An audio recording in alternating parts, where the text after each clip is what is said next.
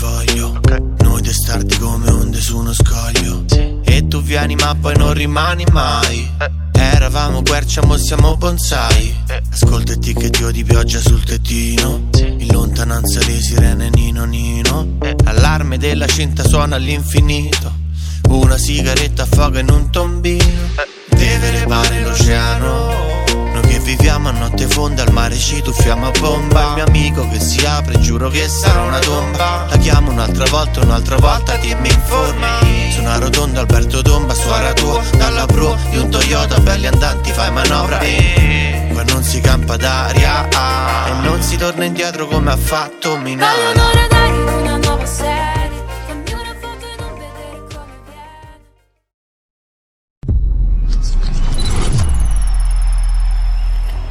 Va ora in onda Zoom, 90 minuti in mezzo ai fatti. Conduce Antonino Danna.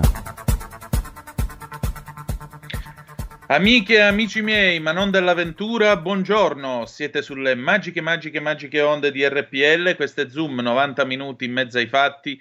Io sono Antonino Danna e naturalmente questa è la puntata di mercoledì 23 giugno. E allora, cominciamo subito la nostra trasmissione. Io voglio salutare in plancia comando il nostro, diciamo così, il nostro nocchiero delle magiche, magiche, magiche onde di RPL, eh, Roberto Colombo. Cominciamo, ricordatevi, date il sangue che in ospedale serve sempre. E iniziamo con un pezzo del 1976 perché è mercoledì e mercoledì si balla. Eh, Boogie Nights degli Hitwave 1976 e andiamo.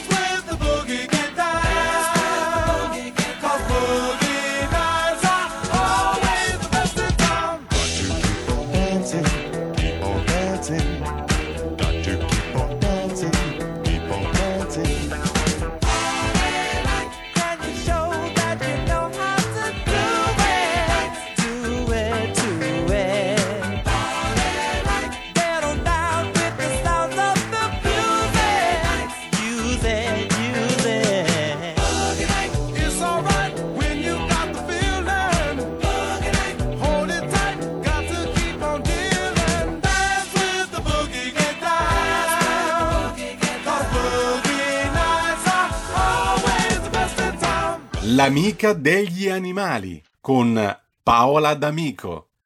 E rieccoci, erano gli anni 70 in piena era di disco music con gli Hitwave e Boogie Nights. Dance to the Boogie Nights. Cause Boogie Nights are coming, eccetera, eccetera, eccetera. Basta perché se no poi mi lascio prendere dalla febbre del sabato sera e mi ci lascio prendere di mercoledì, che non è propriamente il caso perché non è appunto ancora sabato. A proposito, ma questa riapertura delle discoteche che non si balla, cioè dobbiamo stare in piedi a sentire la disco o a sentire la techno house, tutto il resto così, ma veramente io questa roba quando la racconteremo nel 2070 ai nostri nipoti, quelli sgraneranno gli occhi e ci diranno ma eravate così pirla? Sì, lo eravamo. Eh, tra l'altro vi ricordo che dalle 11 in poi avremo il faccia a faccia con l'avvocato Consuelo Locati perché discuteremo della dell'azione che ha promosso in nome di 500 parenti di altrettante vittime eh, in quel della Procura di Roma e ci spiegherà il perché, il per come e chi è coinvolto. Adesso abbiamo con noi l'amica degli animali direttamente dalle pagine del Corriere della Sera. Ecco a voi Paola D'Amico. Buongiorno Paola. Buongiorno Antonino, buongiorno a tutti e buona estate, perché ormai siamo in estate.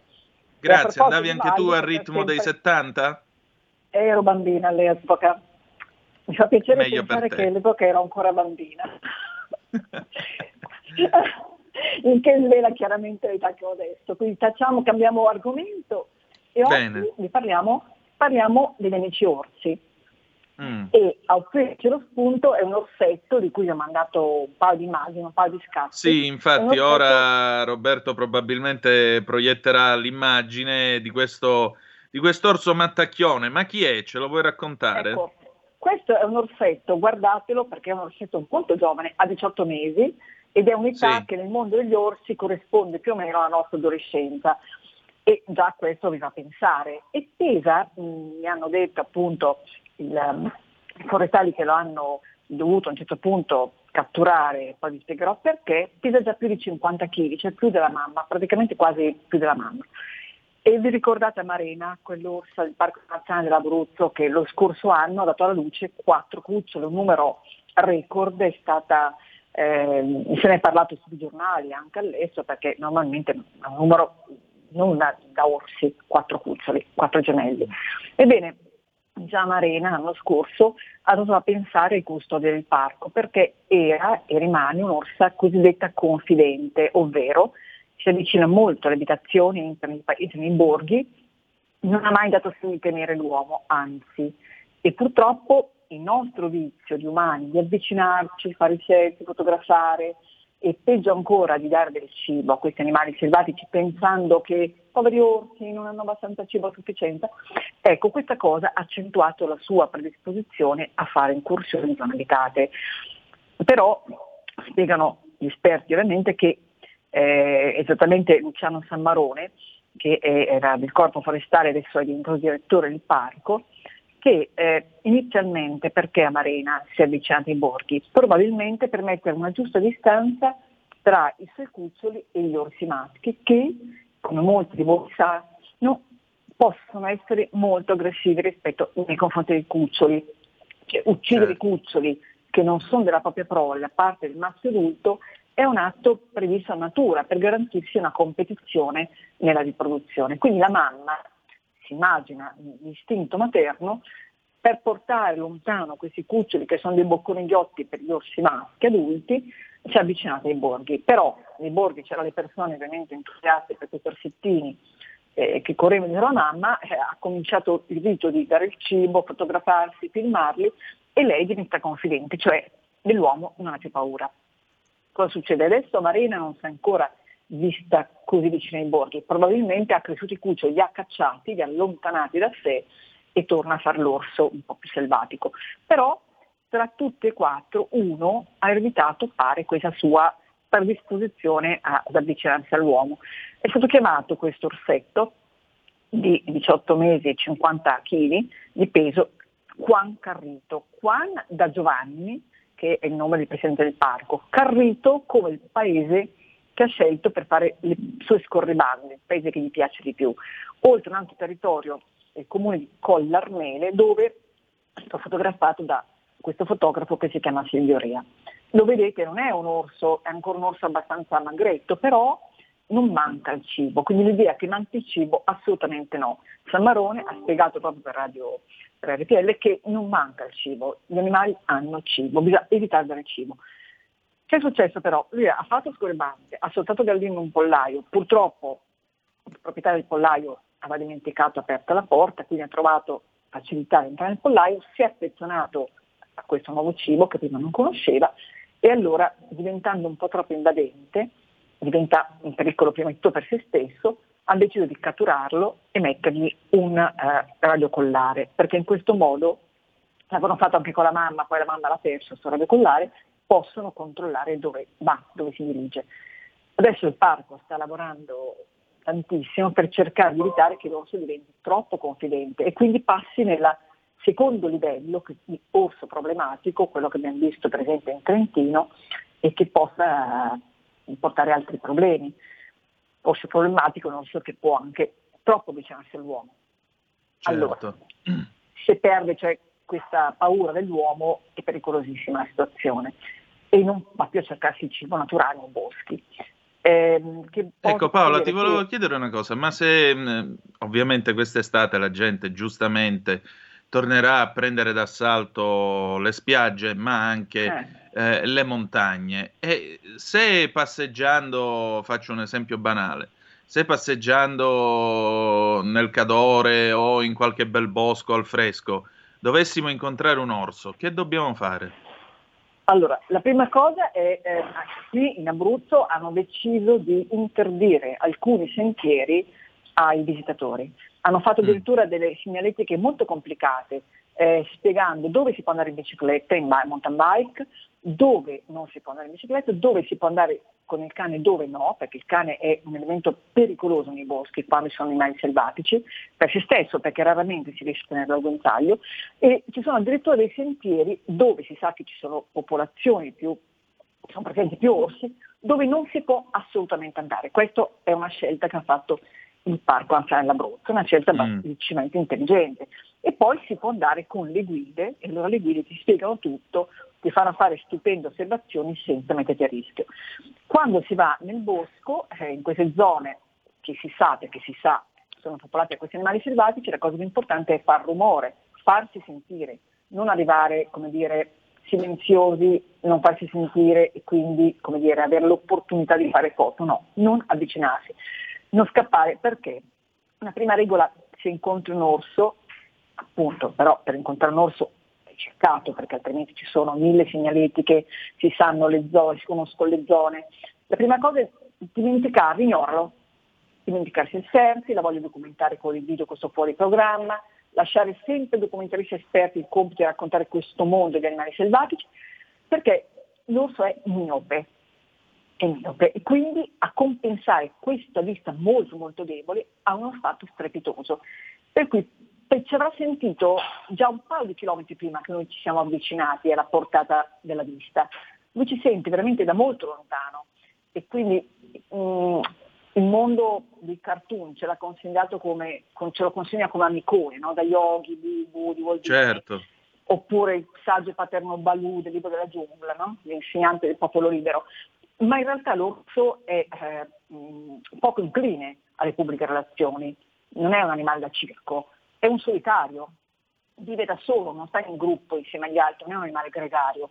Perciò se tu fai rumore, se fai in modo di farti sentire, l'orso si allontana, non ha nessun interesse di incontrarci, perché l'orso, salvo appunto diventi confidente e pericoloso, l'orso ha paura dell'uomo, come tutti gli animali selvatici, starà lontano, quindi campanilino, farsi sentire, guai ad andare in giro con il cane libero nei boschi, E purtroppo così è, l'ideale è quando si vuole fare una passeggiata in certe zone è non andare con il cane, lasciarlo a casa e fare un bel giro nel paese poi e quindi seguire i percorsi eh, prestabiliti, sentieri segnati. Eh, se l'orso diciamo, è più facile incontrare una femmina con i cuccioli, proprio per questa ragione, perché la femmina sta lontana dai maschi e i cuccioli sono molto curiosi e si sentono presenze estranee e cercano di andare a vedere co- cosa c'è in giro, insomma. Ovviamente eh, la mamma no, ma loro sì, cercano di entrare sui loro passi, cercano il contatto, sono matti a incontrare come qualsiasi adolescente. E quindi mai mettersi tra un orso, un'orsa e i piccoli, oppure un'orsa e le fonti di cibo, e informarsi bene, però soprattutto, ripeto, stare sui sentieri segnati eh, dove eh, di sicuro i non vengono. Questa è un po' la storia. Ah, un dettaglio, mi in mente questa cosa, oltre ad avere uno quadrato finissimo, l'orso corre 100 metri in 5 secondi, perciò eh, dimentichiamoci che il nostro cane si possa mettere in salvo, o noi scappando possiamo metterci in salvo, tanto più un, su un albero, perché l'orso è così, l'orso è velocissimo, cieco, ma sente benissimo ogni odore, è un velocista e brucia ai 100 metri, un centometrista spettacolare. E questa è un po' la Esatto. nostra storia. Ah, Zero un'altra du- cosa. dimmi. un'ultima cosa, perché anche qui ci sono dei pregiudizi. Quando l'orso si solleva su due zampe posteriori, non sta attaccando, si parla di fal- attacco, falso attacco, cerca soltanto di vedere meglio. E come l'elefante, sì, fa finti attacchi, però per sua natura, ripetiamo, è schivo e sta all'uomo tenere distanze e aiutarlo. Certo, esattamente. Allora, 0266203529 se volete intervenire per telefono, oppure 328 5977 eh, sì, vabbè. Oppure 346 642 7756 se volete naturalmente inviarci una zappa o WhatsApp che dir si voglia, mi raccomando. Eh, Paola, ecco, a questo punto, diciamo così, eh, quest'estate nei nostri boschi che cosa potremo osservare in sicurezza? Possiamo osservare veramente di tutto. Ci sono, ehm, se seguiamo quello che suggerivano, c'è un sito molto bello, il parco per esempio dell'Abruzzo, dove io mh, purtroppo non sono mai stata, ma un giorno andrò, ehm, ci sono dei percorsi interessantissimi, anche veramente raggiungendo grandi altezze e ci sono delle, delle guide specializzate che vi possono accompagnare, se siete armati di binocolo, a fare osservazioni spettacolari di, di animali in cielo, diciamo in terra, e, mh, con grandissima pazienza, e, però anche in sicurezza, cioè non andiamo a, cercare cose strane. Eh, stambecchi, camosci, eh, c'è anche una flora spettacolare in montagna, ci sono piante che nascono soltanto in alcune zone del nostro paese, eh, solo qui e non in tutto il resto del mondo, e quindi non vanno ovviamente raccolte, non vanno strappate, e, e però possiamo fare documentazione fotografica anche strepitosa, accontentandoci proprio di poco. Poi sono sentieri importanti, perché appunto non tutti sono camminatori esperti, però andando nel parco dell'Abruzzo si cammina, si impara a camminare. E poi soprattutto diffidate delle notizie, le false notizie, mh, si impara a diffidare dopo che si leggono l'analisi che ha fatto i carabinieri, la ricostruzione no, delle famose scene del crimine. Quando c'è il- la persona che dice ah mi ha aggredito, mi ha strappato, mi è saltato addosso, mi sono salvato per miracolo, perché mh, c'è sempre un'altra verità. Certo, E faccia- e facciamo rumore, facciamo rumore non facendo suonare appunto le canzoni anni 70, ma con eh, un fischio, un fischietto, portiamoci un bastone, attenzione alle vipere, eh, rispettando la natura, la natura rispetta noi. Sì, anche Che perché bello, i pantaloni a zampa in poliestere si possono, eh, possono intralciare i movimenti in mezzo alla boscaglia, quindi è preferibile fare rumore con i fischietti e non con la disco music, poco ma sicuro. Esatto. e, invece, e invece Paola, andando al mare, sulle nostre spiagge, che cosa potremmo trovare nelle nostre acque, sott'acqua? acque, possiamo trovare, ecco, l'altro giorno parlavo con un ecologo Paolo Galli, ma non mi sono segnata, mi ha raccontato di una pianta meravigliosa, spettacolare, alcuni suoi studenti eh, gli hanno chiesto cos'era, in realtà era una pianta che fa dei fiori viola sott'acqua, che nasce dove ci sono le discariche, quindi le fogne. Allora, impariamo a guardare l'acqua, se ci sono, a, a- a- a immaginare, a, a cercare quello che vediamo sott'acqua, eh, possono esserci piante, possiamo fare una puntata, la prossima settimana, una puntata su Ecco. quello che dobbiamo guardare sott'acqua, quindi non anticipo nulla, le piante buone, le piante per noi diciamo indicatori che- di un'acqua che non è pulita. Di questo parliamo. Esatto. Allora non vi anticipo nulla, bellissimo spunto. Ci sono piante che se le vediamo dobbiamo capire che lì attorno c'è uno scarico che non funziona, non c'è il depuratore e ci sono piante che invece quando ci sono sono indicatori di una acqua pulitissima. Esatto, Ottimo, esattamente. ottimo spunto Antonino, sei sempre una fonte di, di idee. Eh, insomma, diciamo che mi arrangio, che vuoi che ti dica. Allora, ok, allora in Paola, noi ci ritroviamo mercoledì prossimo, sempre alla solita ora qui a Zoom con l'amica degli animali. Che dici? Grazie, fantastico. Intanto buona estate e buona estate anche a chi è già in vacanza e a chi non- ancora non lo è. Benissimo, benissimo. Allora, adesso ringrazio ancora una volta la nostra Paola D'Amico e ci avviamo quindi al nostro faccia a faccia. Con che cosa lo introduciamo? Lo introduciamo con un pezzo del 1957, Ladies and Gentlemen, e Park Avenue Beat by Fred Steiner, e cioè Perry Mason Theme, il tema di Perry Mason. Perché? Eh, tra poco vedrete, vedrete. Andiamo Roberto e poi pausa e faccia a faccia con l'avvocato Consuelo Locati. Torniamo tra poco. Shoes go on and on.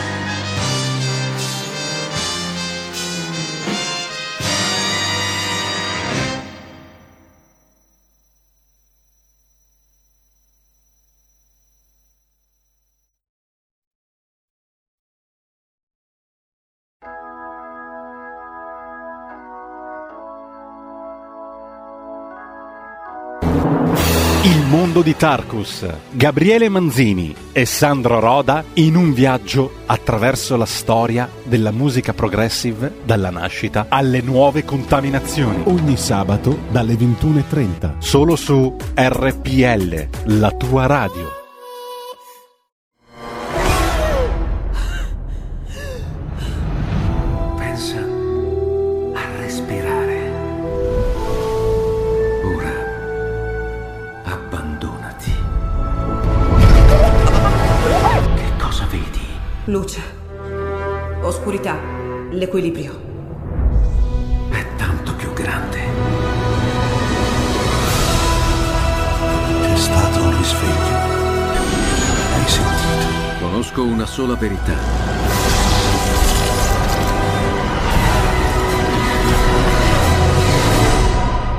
Time ti fa entrare nel vivo del cinema, ti fa sentire come se fossi tu il protagonista del grande schermo.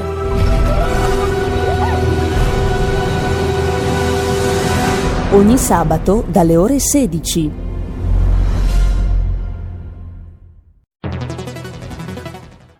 Il futuro appartiene a chi fa squadra. Le radio italiane si uniscono per giocare la partita da protagoniste. Nasce l'app Radio Player Italia. 140 stazioni in una sola rete.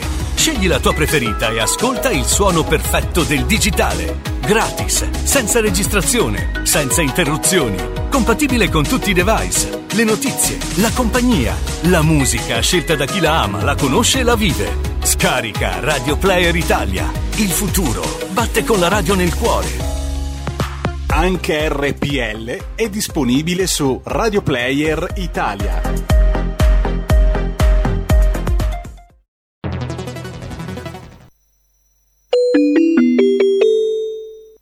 Due per mille alla Lega. Sostieni la Lega con la tua firma. Scrivi il codice D43 sulla tua dichiarazione dei redditi. Assegnare il tuo 2 per 1000 al codice D43, D43, D43 non costa nulla. Aiutaci ad aiutarti. Il tuo supporto è prezioso. Ricorda, D43 per il tuo 2 per 1000 alla Lega di Salvini. Stai ascoltando RPL. la tua voce libera, senza filtri né censura. La tua radio. Amando, scopri che un viaggio senza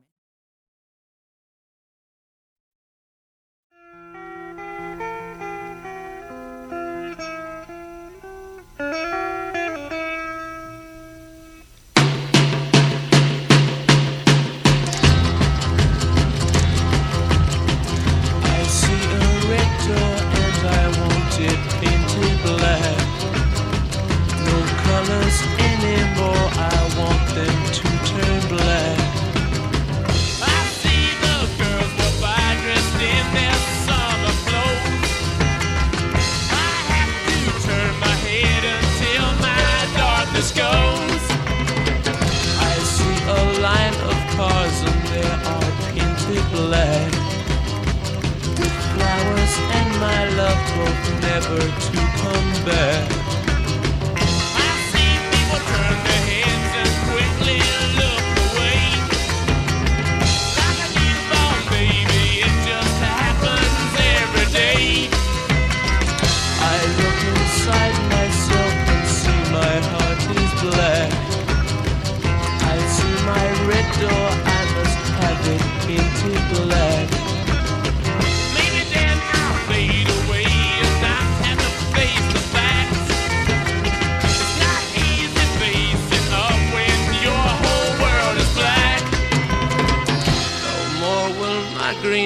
Seagull turn a deeper blue.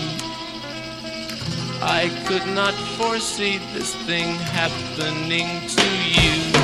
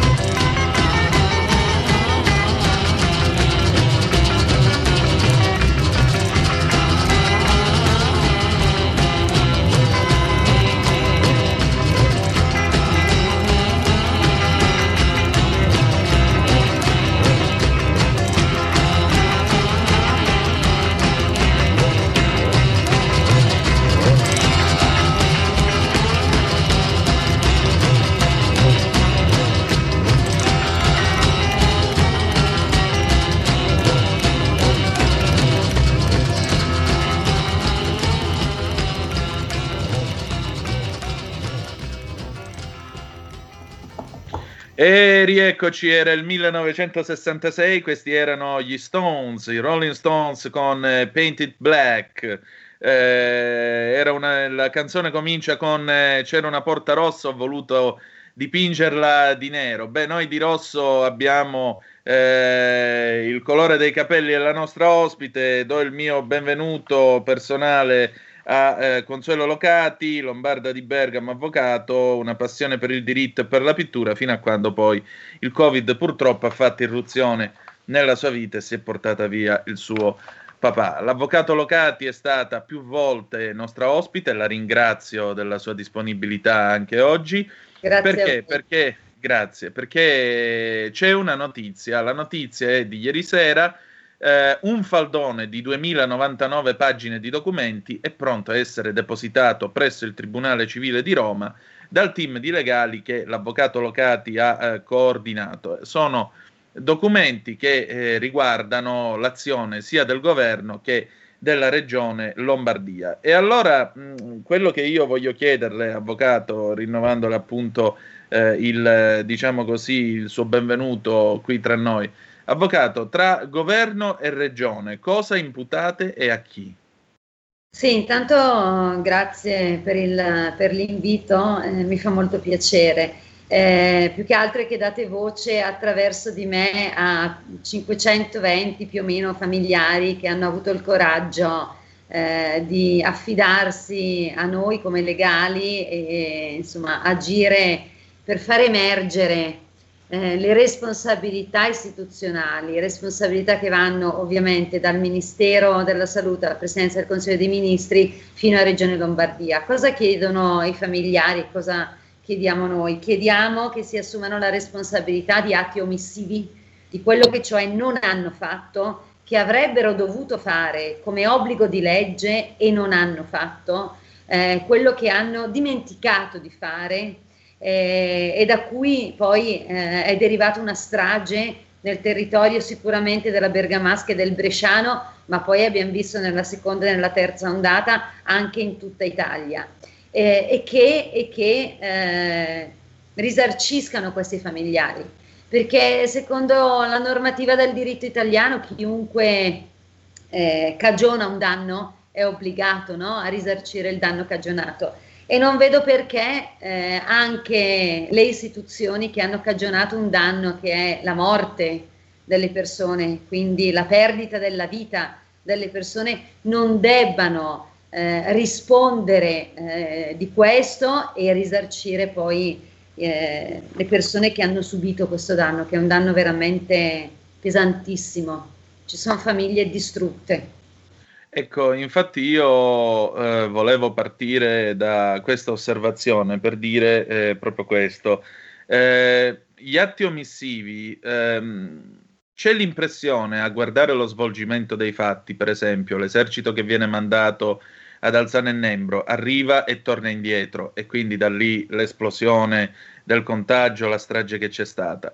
Eh, oppure anche il fatto di eh, dire a tutti quanti ragazzi statevene in casa perché l'unica soluzione sarà a suo tempo vaccinarvi quando invece l'idrossiclorochina, il plasma iperimmune, cioè probabilmente c'erano protocolli di cura che avrebbero potuto dare delle risposte, la vigile attesa, cioè mh, l'impressione è che sia stata, diciamo così, ci sia stata una eh, chiaramente concomitanza di errori e di scelte sbagliate, ma in questo fatto mi sembra che buona parte delle responsabilità si possano imputare più al governo centrale e al Ministero della Salute che alle regioni, o è l'assetto costituzionale dello Stato quindi la riforma del titolo quinto, la, eh, il fatto che siano materie competenti ad aver creato e amplificato il patatrack, cioè noi non siamo preparati all'emergenza, questo mi sembra chiaro.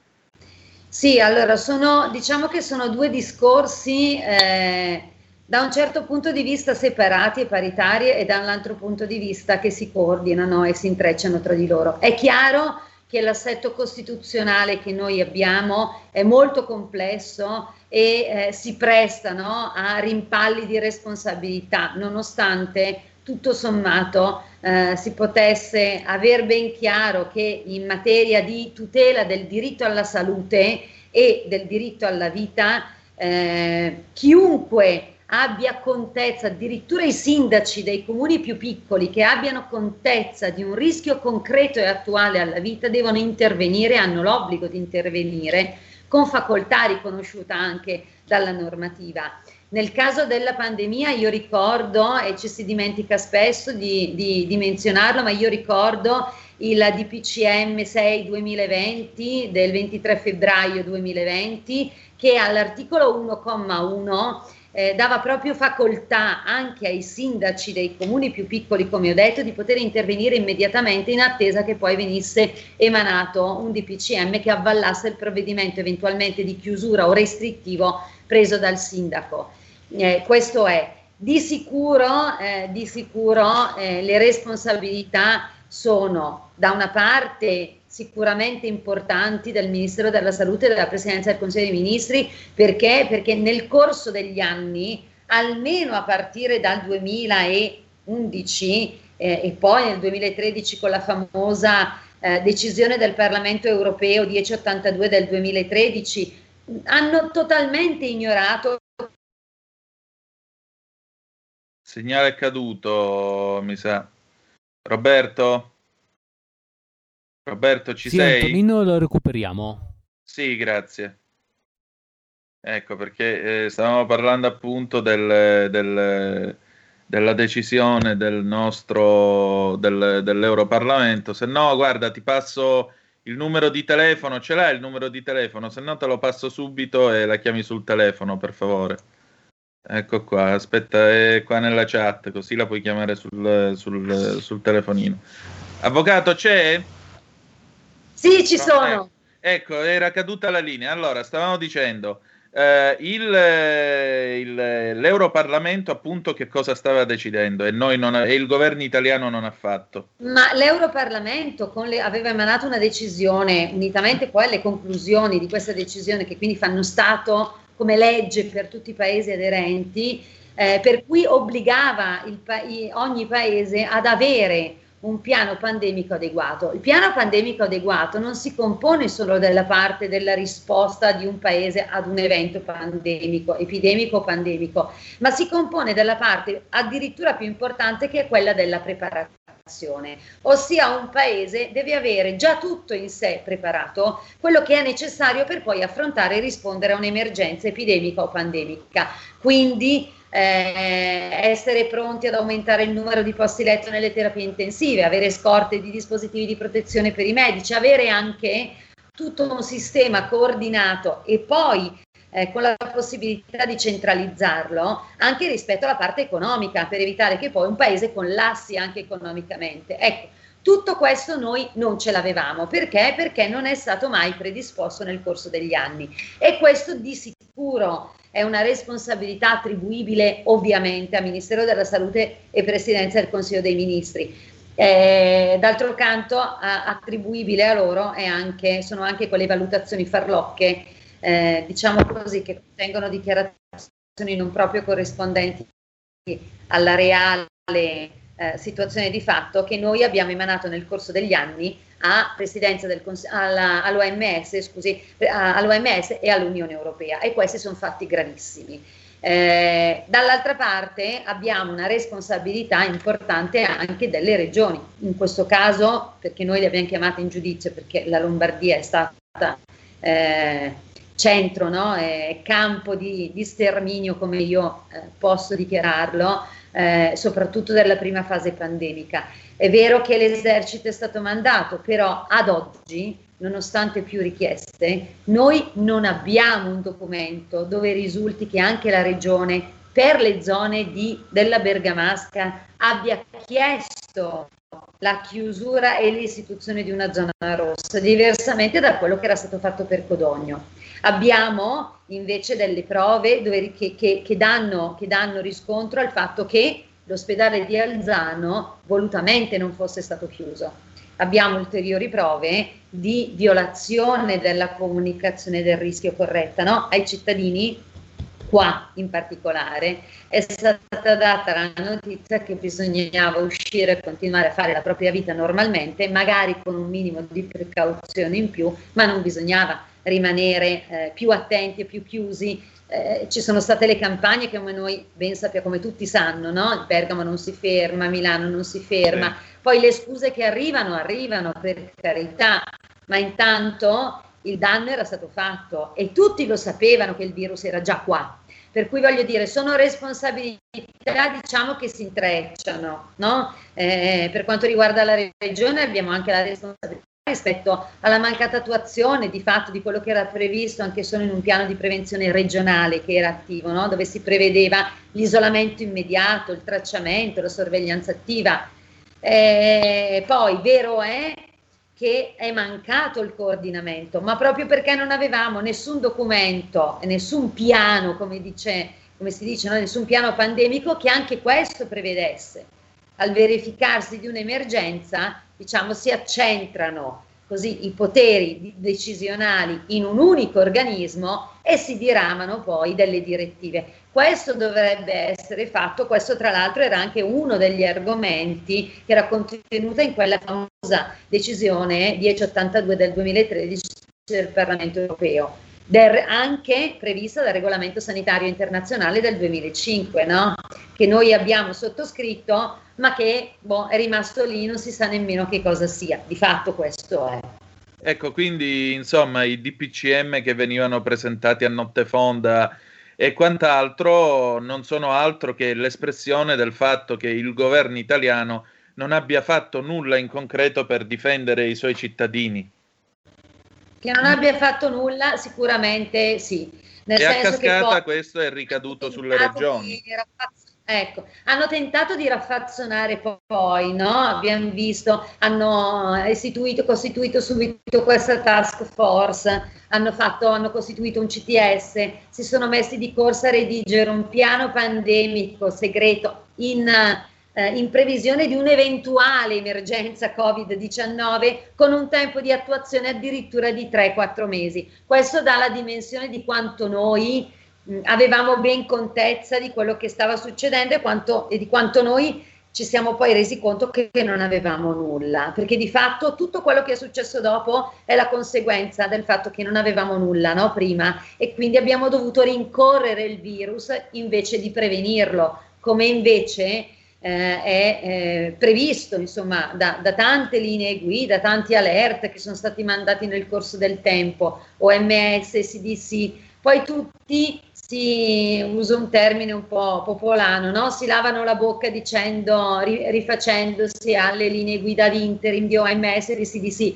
ma in realtà queste c'erano già da tempo. Ricordo l'ultima del 29 ot- dell'OMS del 29 ottobre 2019 rispetto a quello che dovevamo avere come scorta, soprattutto a tutela del personale sanitario, no? E noi non avevamo nulla, nulla. Ecco, 0266203529 se volete intervenire, oppure 346-642-7756. Avvocato, in tutto questo si inserisce poi eh, una vicenda che eh, francamente lascia ancora abbastanza sorpresi. Dall'Inghilterra abbiamo dovuto sapere, grazie a Robert Lingard, che eh, io voglio salutare, che fa parte comunque di tutto questo comitato che sta lottando per avere verità e giustizia, abbiamo saputo del famoso rapporto Zambon. Zambon, il professore che eh, nel rapporto dell'OMS indicava tutta una serie di problematiche in merito appunto alla gestione della pandemia e che addirittura per questo motivo si è dovuto dimettere perché altrimenti l'avrebbero sbattuto in Ungheria. Zambon ha scritto anche un libro di recente che è stato pubblicato, io spero di averlo prossimamente eh, in eh, trasmissione, ma cioè qui a questo punto il discorso si complica ulteriormente. Quindi abbiamo ricostruito che negli anni passati lo Stato italiano non ha assolutamente, diciamo così, attuato o preparato delle misure di prevenzione. Quando l'emergenza è scoppiata, siamo andati un po' alla carlona, come quando si correva da bambini tutti dietro al pallone, e chi dava una gomitata, chi dava un colpo, chi ne dava un altro.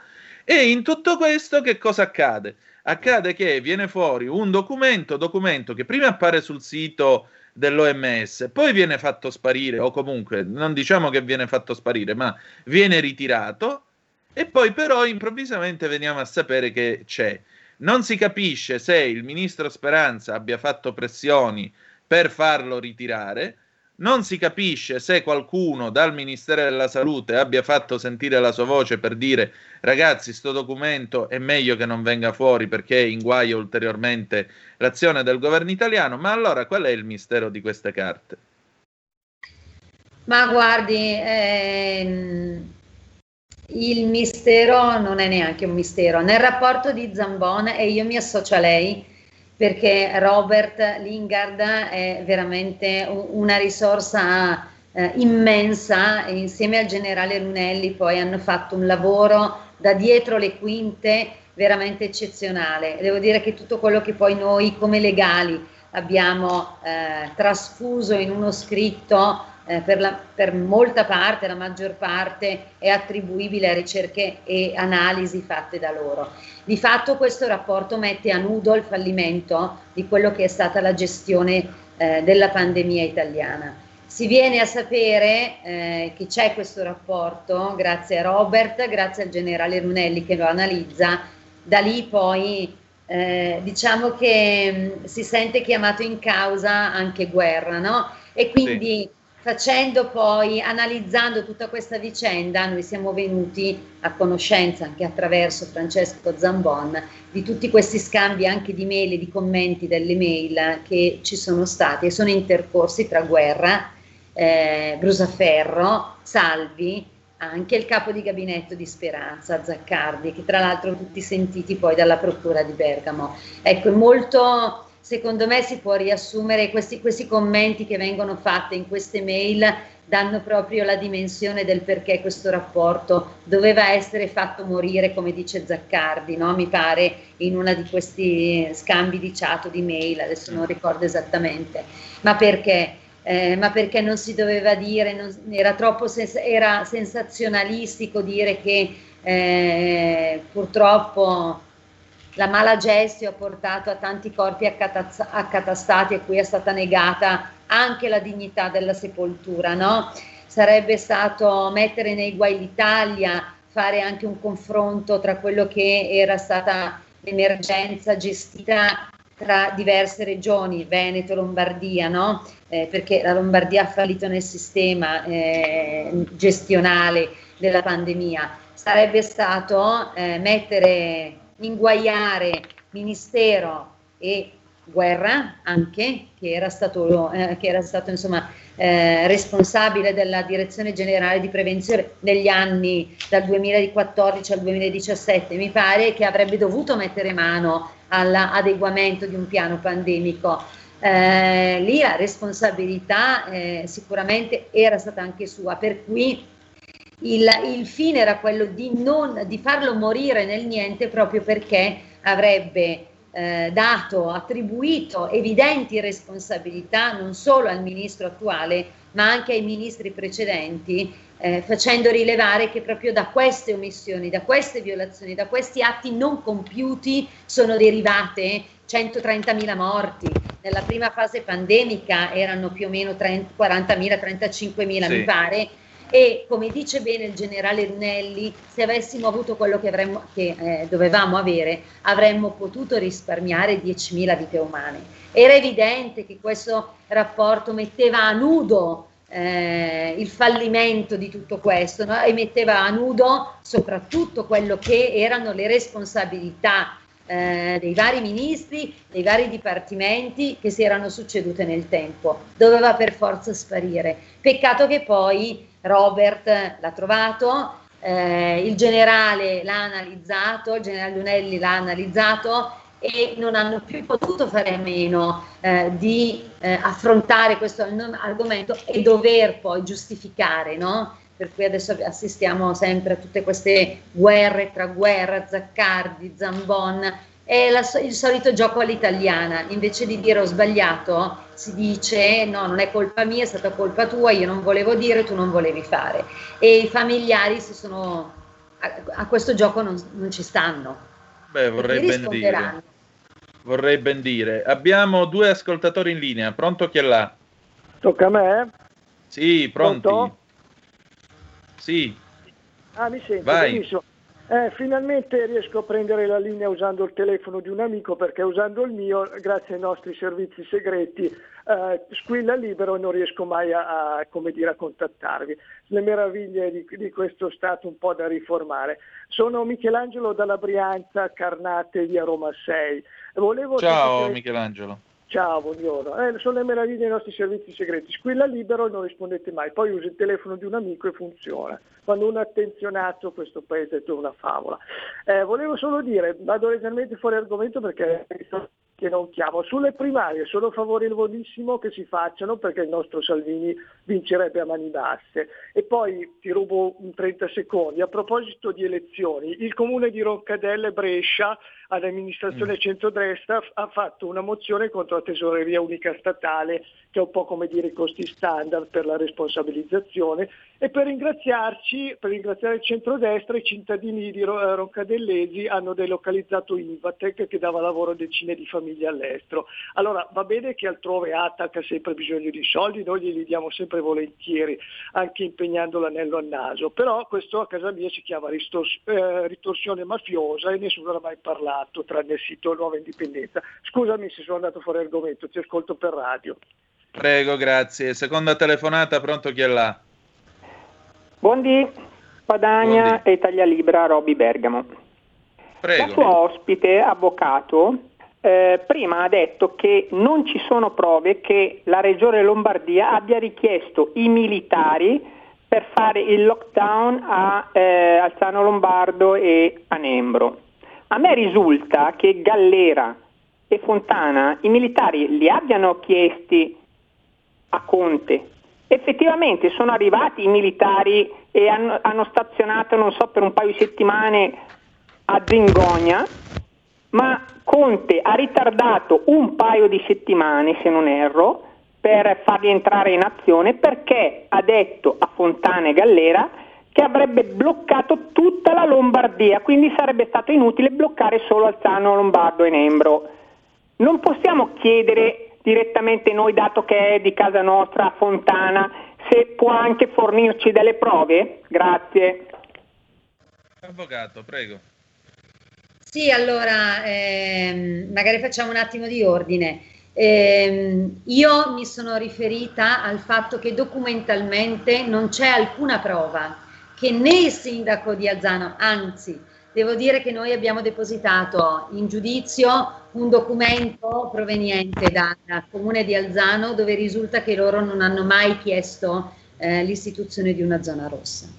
Eh, documentalmente non esiste prova che eh, Fontana e Gallero, comunque Regione Lombardia, abbiano chiesto, così come avevano fatto per Codogno, perché ci sono documenti scritti, l'istituzione di una zona rossa ad Alzano e Nembro.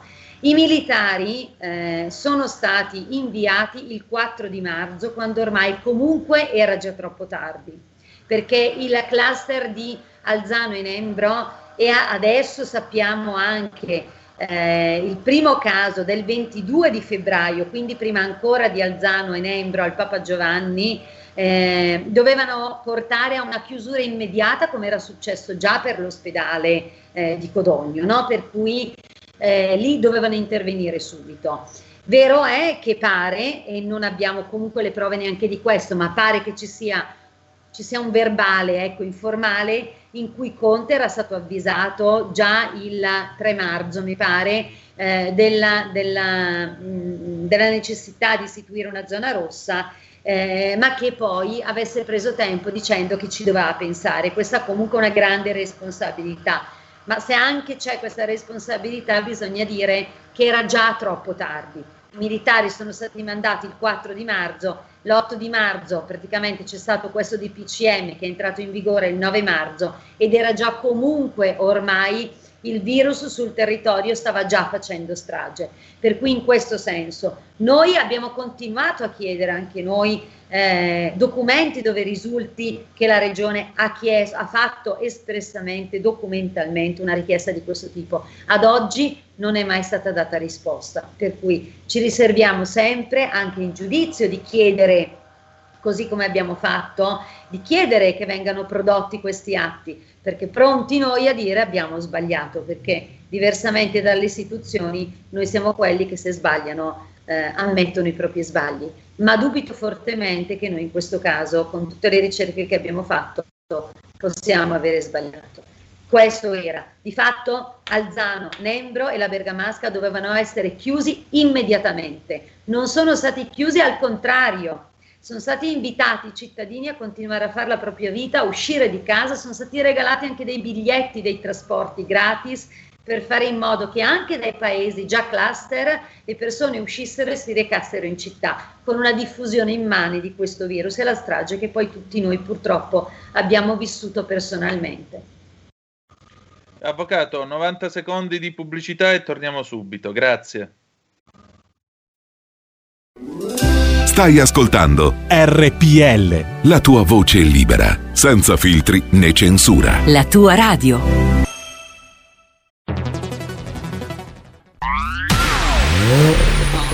Auto nuova fiammante col suono nuovo È il DAB Plus che si sente a tuono La provi e senti subito com'è che va DAB Plus la tua radio migliorerà Digital Radio, il suono perfetto. DAB Plus. Anche RPL, la tua radio, è in Digital Radio. Porta con te ovunque RPL la tua radio. Scarica l'applicazione per smartphone o tablet dal tuo store o dal sito radiorpl.it. Cosa aspetti? E rieccoci, siete di nuovo sulle magiche, magiche, magiche onde di RPL. Questo è sempre Zoom, 90 minuti in mezzo ai fatti. Antonino Danne l'avvocato Consuelo Locati al microfono. Eh, avvocato, allora, a questo punto mi pare che l'8 luglio si comincia con queste Sì, 2099 pagine.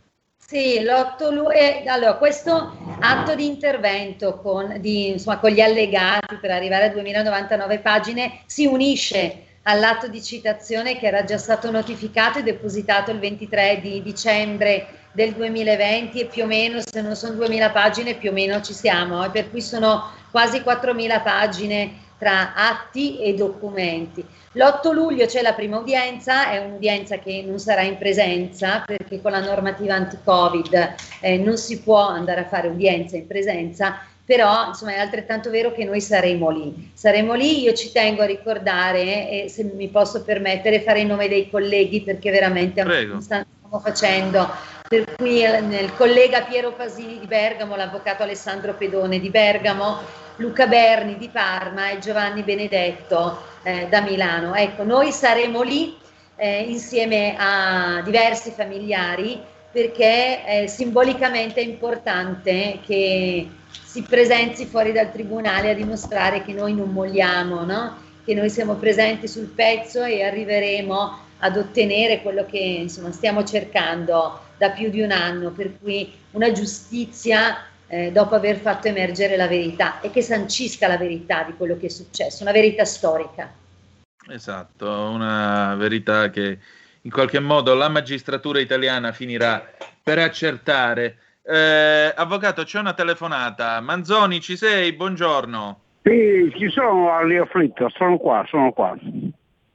Allora, Dici. senti, eh, io sono lombrosiano, lombrosiano nel senso vero della parola.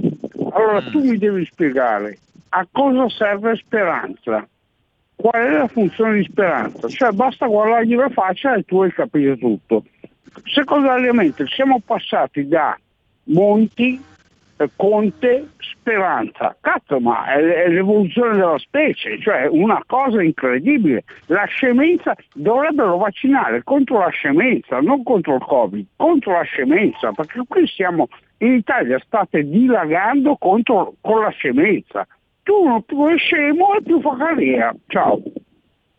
Ciao, allora eh, precisiamo, il Manzoni chiama, come sapete, dalle isole Canarie, ecco perché guarda il nostro paese in questo modo così ironico. Io lombrosiano non lo sono, però è vera una cosa, eh, il ministro Roberto Speranza è certamente una degna persona, ma eh, diciamo così, passare da fare l'assessore all'urbanistica a Potenza a diventare ministro della sanità di una delle sette potenze industriali del mondo durante una pandemia non è una cosa molto facile, ecco, e probabilmente eh, anche se il Premier Draghi più volte gli ha riconfermato la sua fiducia, la sua stima, eh, probabilmente, almeno questo è un mio modesto parere, avrebbe dovuto lasciare eh, il suo posto a qualcun altro perché per quello che mi riguarda credo che la sua gestione non sia stata, diciamo così, efficace ed efficiente. Avvocato? Ma io credo che l'Italia eh, negli ultimi dieci anni, forse anche di più, abbia dimostrato di non tenere in alcun conto la competenza professionale individuale, ma abbia dimostrato solo di avere a cuore l'interesse politico. Eh, io credo che, e riporto anche delle parole di Robert, gli italiani che sono morti vittime di questa strage siano stati uccisi più dalla politica che dal virus, eh, perché in tutto questo eh, io non ricordo una figura politica che fosse competente per il ministero o il dicastero che rappresentavano e, e non ricordo una figura politica istituzionale che abbia ammesso di avere sbagliato, che abbia chiesto scusa e che si sia dichiarata disponibile a dialogare per sentire le ragioni di questi familiari che hanno perso delle famiglie intere. E questo è molto indicativo, a prescindere eh, dalle persone che uno può insomma, stimare, possono essere delle bravissime persone, ma in questa situazione loro sono figure istituzionali, come figure istituzionali rappresentano eh, quello che deve essere fatto e rappresentano la competenza del ministero che loro rappresentano. In questo caso non c'è. Certo, purtroppo alla prova dei fatti questo è stato. Eh, avvocato, che cosa resta di questa vicenda? Che cosa dobbiamo imparare? Che cosa dovremmo fare per quanto riguarda l'architettura dello Stato e la sua gestione, i rapporti con le regioni e così via? Dobbiamo riformare la Costituzione?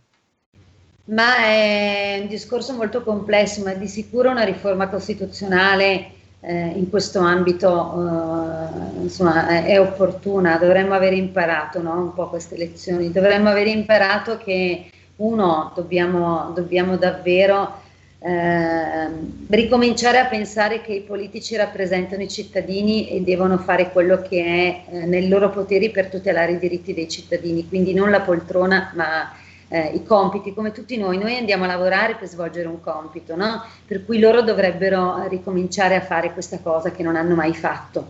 Eh, almeno negli ultimi, insomma, vabbè, io sono molto buona, dico nell'ultimo decennio, però forse anche di più.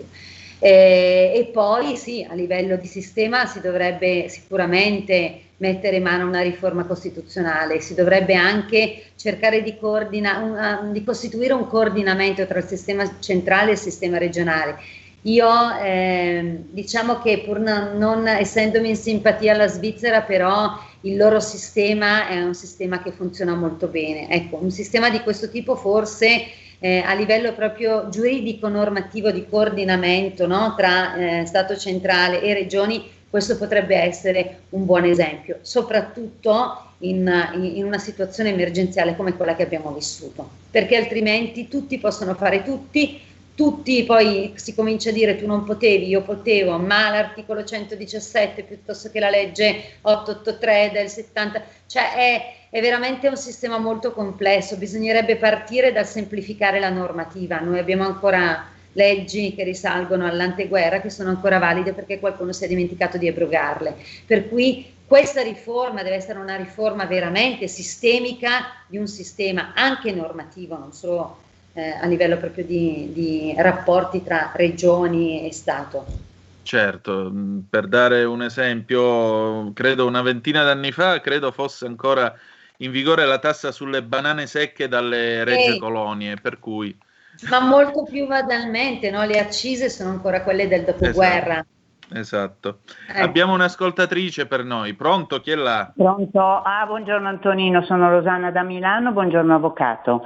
Senta, lei, eh, eh, grazie, lei sosteneva prima che non c'è nessun, um, eh, nessun passaggio nel quale si dice che Regione Lombardia abbia chiesto la zona rossa e non trovate assolutamente niente. Io mi ricordo ai tempi, perché seguo abbastanza la radio, che Fontana lo sbandierava ai 420 dicendo che appunto la regione non poteva chiedere la zona rossa ma doveva intervenire lo Stato. Allora la mia domanda è o c'è qualcosa che non va in Fontana perché continuava a dirlo e non so a che pro o non so, non riesco a capire questo passaggio.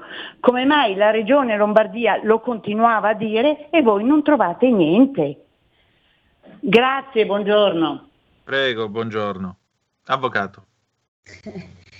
Continuava a dirlo così come continuava a dire che era una banale influenza, in realtà sapeva che, sapevano tutti che non era proprio una banale influenza, ma eh, un conto è dirlo, un conto è avere i documenti che, ha- che- che forniscono la prova. Ripeto, eh, a Codogno l'hanno detto e l'hanno fatto e ci sono i documenti firmati anche da Fontana. Eh, Bergamo, Alzano e Nembro no. Però io vorrei ricordare a tutti ehm, che il dottor Miozzo, che, il- che- che era il coordinatore, no? responsabile coordinatore del comitato tecnico scientifico, eh, a questa mia domanda eh, ha risposto molto, molto chiaramente. Il 9 di settembre del 2020, in un'intervista rilasciata a Repubblica, ripresa da Dago Spia, ha detto sapevamo tutti che avremmo dovuto farlo eh, nella zona di Nembro e di Alzano, la zona rossa, ma non l'abbiamo fatto perché quello era un polmone economico dell'Italia. Nei verbali del CTS del periodo di, dal 23 di febbraio fino al 6 maggio non risulta una richiesta da parte di Regione di istituire la zona rossa. Addirittura non ne fanno neanche menzione per tanti giorni e questo è documentale, risulta dai verbali del CTS. Per cui mi dispiace e sono molto, molto, molto, io sono bergamasca, sono lombarda, eh, ho vissuto una pandemia che mi ha portato via mio padre nella bergamasca, non posso pensare di poter, eh, diciamo così, eh, avvallare solo dichiarazioni dette verbalmente, e il motivo lo sappiamo tutti, ma poi non riscontrate nei fatti perché i fatti invece smentiscono addirittura le dichiarazioni verbali e questo è, eh, diciamo che ha un dispiacere enorme perché alla fine, voglio dire, tante persone come mio papà sono morte anche per questa ragione, non ci si può dimenticare. Questo indubbiamente, avvocato. Naturalmente la speranza è che sia fatta luce su tutta questa vicenda e sia fatta luce anche Eh, per quanto riguarda tutto il lato documentale e non solo eh, diciamo di quello che al momento sembra emergere. Avvocato, allora si comincia giorno 8, quindi che cosa chiederete in concreto alla magistratura italiana? Ma eh, noi abbiamo già svolto le nostre domande e chiediamo eh, che insomma, venga dichiarata e accertata la responsabilità delle istituzioni che noi abbiamo chiamato in causa e che a fronte di questa dichiarazione eh, declaratoria di responsabilità i familiari delle vittime vengano poi risarciti. Eh, ci auguriamo di non arrivare a una sentenza, ci auguriamo che le istituzioni capiscano eh, che i familiari hanno il diritto eh, a essere risarciti e che finalmente in- intavolino una trattativa con, eh, con questi familiari attraverso di noi per eh, insomma, riconoscere le loro responsabilità anche fuori da un ambito giudiziario e fare una proposta, una proposta transattiva di ristoro dei danni che questi familiari hanno subito.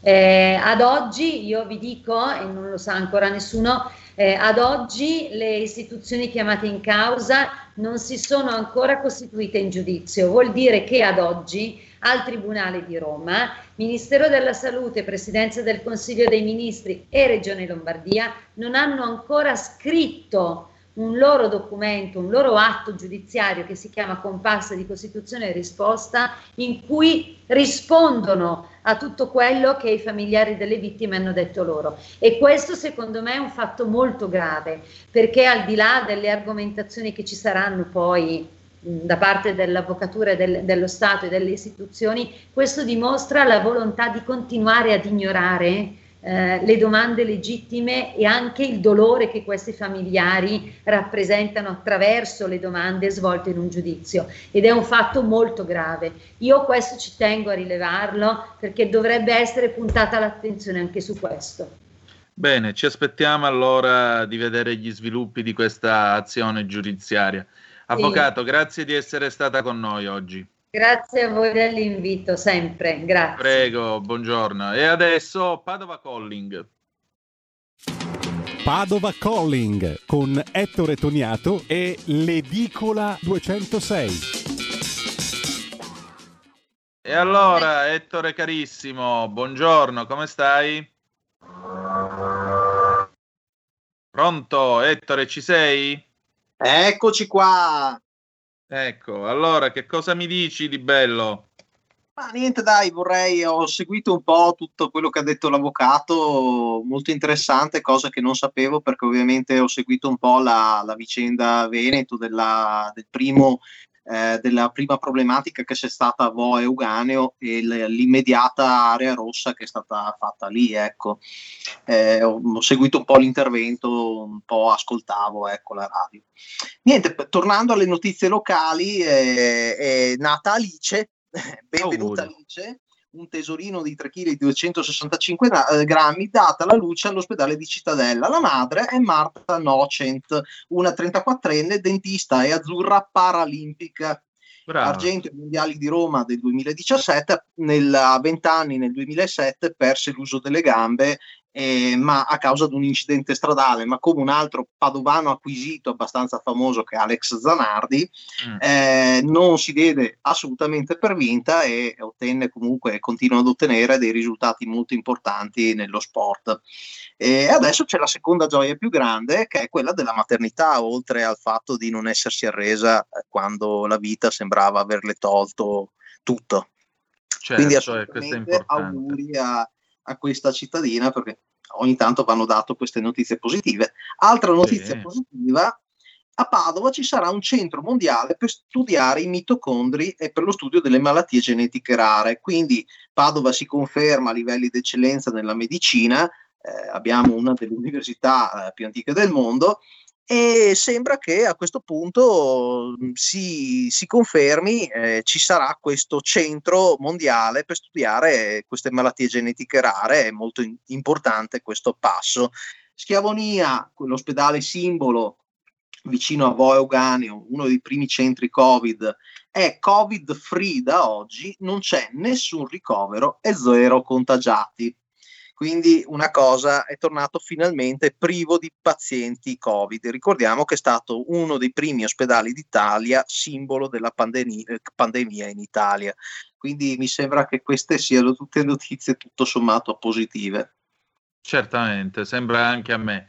Ettore, allora, eh, dunque, noi dobbiamo fare alcune comunicazioni ai nostri ascoltatori. Mm, Ettore Toniato è un amico, è un edicolante, lo sapete, in quel di Padova all'Arcella e c'è una notizia. All'inizio di luglio lui si assenterà per una ventina di giorni, noi chiuderemo poi la trasmissione il 30 di luglio. Spero di riuscire a chiuderla in diretta dal Savonarola e insieme con Lorenzo Viviani, Ehm, però eh, diciamo significherà anche la fine di Padova Calling perché il nostro Ettore poi eh, cederà, insomma, passerà a fare un altro mestiere quindi non si occuperà più di gestire l'edicola, è vero o no? Assolutamente sì, è una scelta un po' sofferta, però questo Covid mi ha messo un po' in difficoltà, ho avuto una proposta molto importante lavorativa non mi sono sentito sinceramente di, di rifiutarla. Mi spiace veramente soprattutto perdere lo spazio in questa splendida radio, diciamo che poi comunque a fine luglio ci sarò sicuramente anch'io, eh, perché rientrerò il, il 19, sto facendo un corso di formazione e niente, eh, questo è un, un nuovo traguardo per me, eh, veramente però sono contento, eh, triste per certi versi, ma contento per altri. Quindi assolutamente un, un abbraccio a tutti, ecco. Ecco, esattamente, esattamente, mi raccomando. Eh, senti Ettore, allora che si mangia oggi di buono? Ma oggi, guarda, mi prenderei una bella focaccia, sai quella genovese, bella alta, la focaccia di Recco, insomma, una cosa di questo genere col pesto sopra, una, co- una cosa estiva, insomma, oppure pe- pomodorini tagliati sottili, un, un po' di basilico sopra, una cosa non troppo pesante, non troppo leggera, insomma. Esatto, e questo, questo conta. E allora, grazie di essere stato con noi, Ettore. Grazie a te, buona giornata a tutti. Eccoci qua. E allora, riprendiamo la linea, siamo alla fine della nostra puntata di oggi di Zoom. Eh, Che dire di più? Noi oggi abbiamo toccato un tema certamente molto delicato e molto sentito da tutti noi, perché 130.000 morti sono, non sono una bazzecola. Eh, l'impressione che si ricava da tutto questo, almeno la mia impressione, è che comunque, come si dice a Napoli, o pesce fete da capa, cioè il, il problema nasce nella catena di comando. E la catena di comando purtroppo ci dice che il governo italiano, i governi italiani che si sono succeduti, non hanno fatto quello che avrebbero dovuto fare per proteggere i loro cittadini. Adesso la magistratura accerterà, farà le sue valutazioni, vedremo poi come evolverà la cosa e vedremo che verità finale giudiziaria emergerà. Questa è la cosa più importante. perché ripeto, ci sono 130.000 cittadini italiani, 130.000 storie, 130.000 vite che eh, attendono di sapere per quale motivo si sono ritrovati a morire eh, di questo virus cinese e perché lo Stato italiano non ha risposto come avrebbe dovuto. Siamo alla fine della nostra trasmissione. Oggi Carola Rossi non c'è, non, eh, non ci sarà il traino, però io vorrei concludere la nostra trasmissione. Eh, aspettate, è arrivato un WhatsApp. Alberto scrive: Anche Orzinuovi, Brescia, ha chiesto la zona rossa, più di 100 morti in un mese, ma da Roma hanno detto che era inutile perché saremmo entrati comunque in zona rossa. Vedete? Eh, Carlo da Arcore, salve, colpevoli 5 Stelle, da Morra a Toninelli a Di Maio con Di Battista per la sporcizia che soffoca Roma, c'è Zingaretti più raggi, ma i PD sono belli e bravi al di sopra. Come i vecchi del PC ricordate il migliore. Il migliore era il modo in cui veniva chiamato Palmiro Togliatti al tempo dai suoi, dai suoi avversari. Allora, eh, che dire di più? Insomma, io lascio questa puntata alla vostra riflessione, mi pare che eh, sia stata abbastanza chiara nella eh, spiegazione di chi, eh, di che cosa, quali sono, diciamo così, le, eh, i rilievi che vengono sollevati e naturalmente tutto questo poi, vi ripeto, eh, sarà accertato dalla magistratura del nostro paese. Che dire di più? Noi ci ritroviamo domani alle 10.35 trattabili, sempre sulle magiche, magiche, magiche, magiche onde di RPL e ci ritroveremo eh, naturalmente con un altro fatto da raccontare. La canzone d'amore che va in onda dopo di noi è una canzone di Morgan, si intitola Altrove ed è dell'anno 2003. Ho deciso di perdermi nel mondo, eccetera, eccetera, eccetera. E allora, noi ci ritroviamo domani, grazie di essere stati ancora una volta con noi, dopo ci sarà l'incantevole Carola Rossi. Che dire di più? A domani e ricordate che the best is yet to come, il meglio deve ancora venire. Vi ha parlato Antonino Danna, buongiorno. Avete ascoltato Zoom, 90 minuti in mezzo ai fatti.